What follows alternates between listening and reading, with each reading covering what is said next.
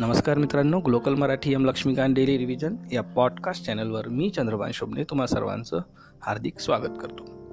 आज आपण जाणून घेणार आहोत भारत सरकार कायदा एकोणवीसशे पस्तीसबद्दल भारतात उत्तरदायी सरकार स्थापनेच्या वाटचालीतील हा दुसरा महत्त्वाचा टप्पा. हा कायदा लांबलचक होता त्यात तीनशे एकवीस कलमे व दहा परिशिष्टे होती. चला तर मग आता या कायद्याची महत्त्वपूर्ण वैशिष्ट्ये जाणून घेऊयात.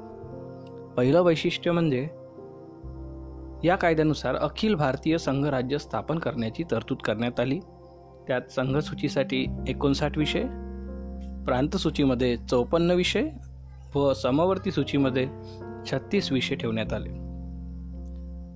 व उरलेले शेषाधिकार व्हॉइस रायला देण्यात आले. तथापि संस्थाने सहभागी न झाल्याने संघराज्य अस्तित्वात आलेच नाही. दुसरं वैशिष्ट्य म्हणजे या कायद्यानुसार प्रांतांमधील दुहेरी शासन व्यवस्था रद्द केली गेली व त्याऐवजी प्रांतांना स्वायत्तता देण्यात आली.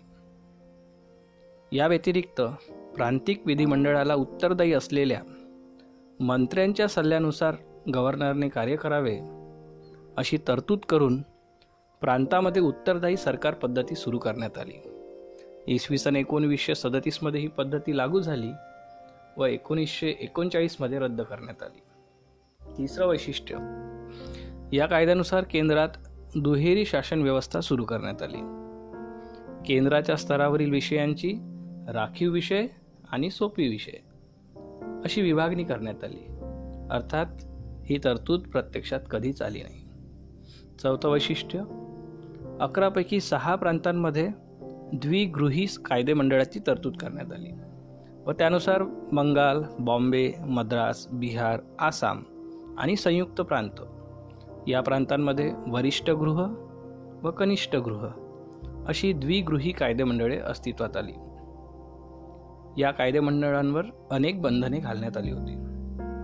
पाचवं वैशिष्ट्य दलित वर्ग अर्थात अनुसूचित जाती महिला आणि कामगार यांच्यासाठी स्वतंत्र मतदारसंघाची तरतूद करून सांप्रदायिक प्रतिनिधित्वाचे तत्व आणखी विस्तारित करण्यात आले. सहावं वैशिष्ट्य भारत सरकार कायदा अठराशे अठ्ठावन्न अनुसार स्थापन करण्यात आलेली भारतीय परिषद इंडिया कौन्सिल रद्द करण्यात आली. भारत मंत्र्यासाठी सल्लागारांच्या गटाची तरतूद करण्यात आली. सातवं वैशिष्ट्य या कायद्यानुसार मताधिकार वाढविण्यात आला. एकूण लोकसंख्येच्या सुमारे दहा टक्के लोकांना मताधिकार मिळाला. त्यानंतरचं वैशिष्ट्य देशातील चलन आणि पतपुरवठा. यांचे नियंत्रण करण्यासाठी भारतीय रिझर्व्ह बँक स्थापन करण्याची तरतूद करण्यात आली.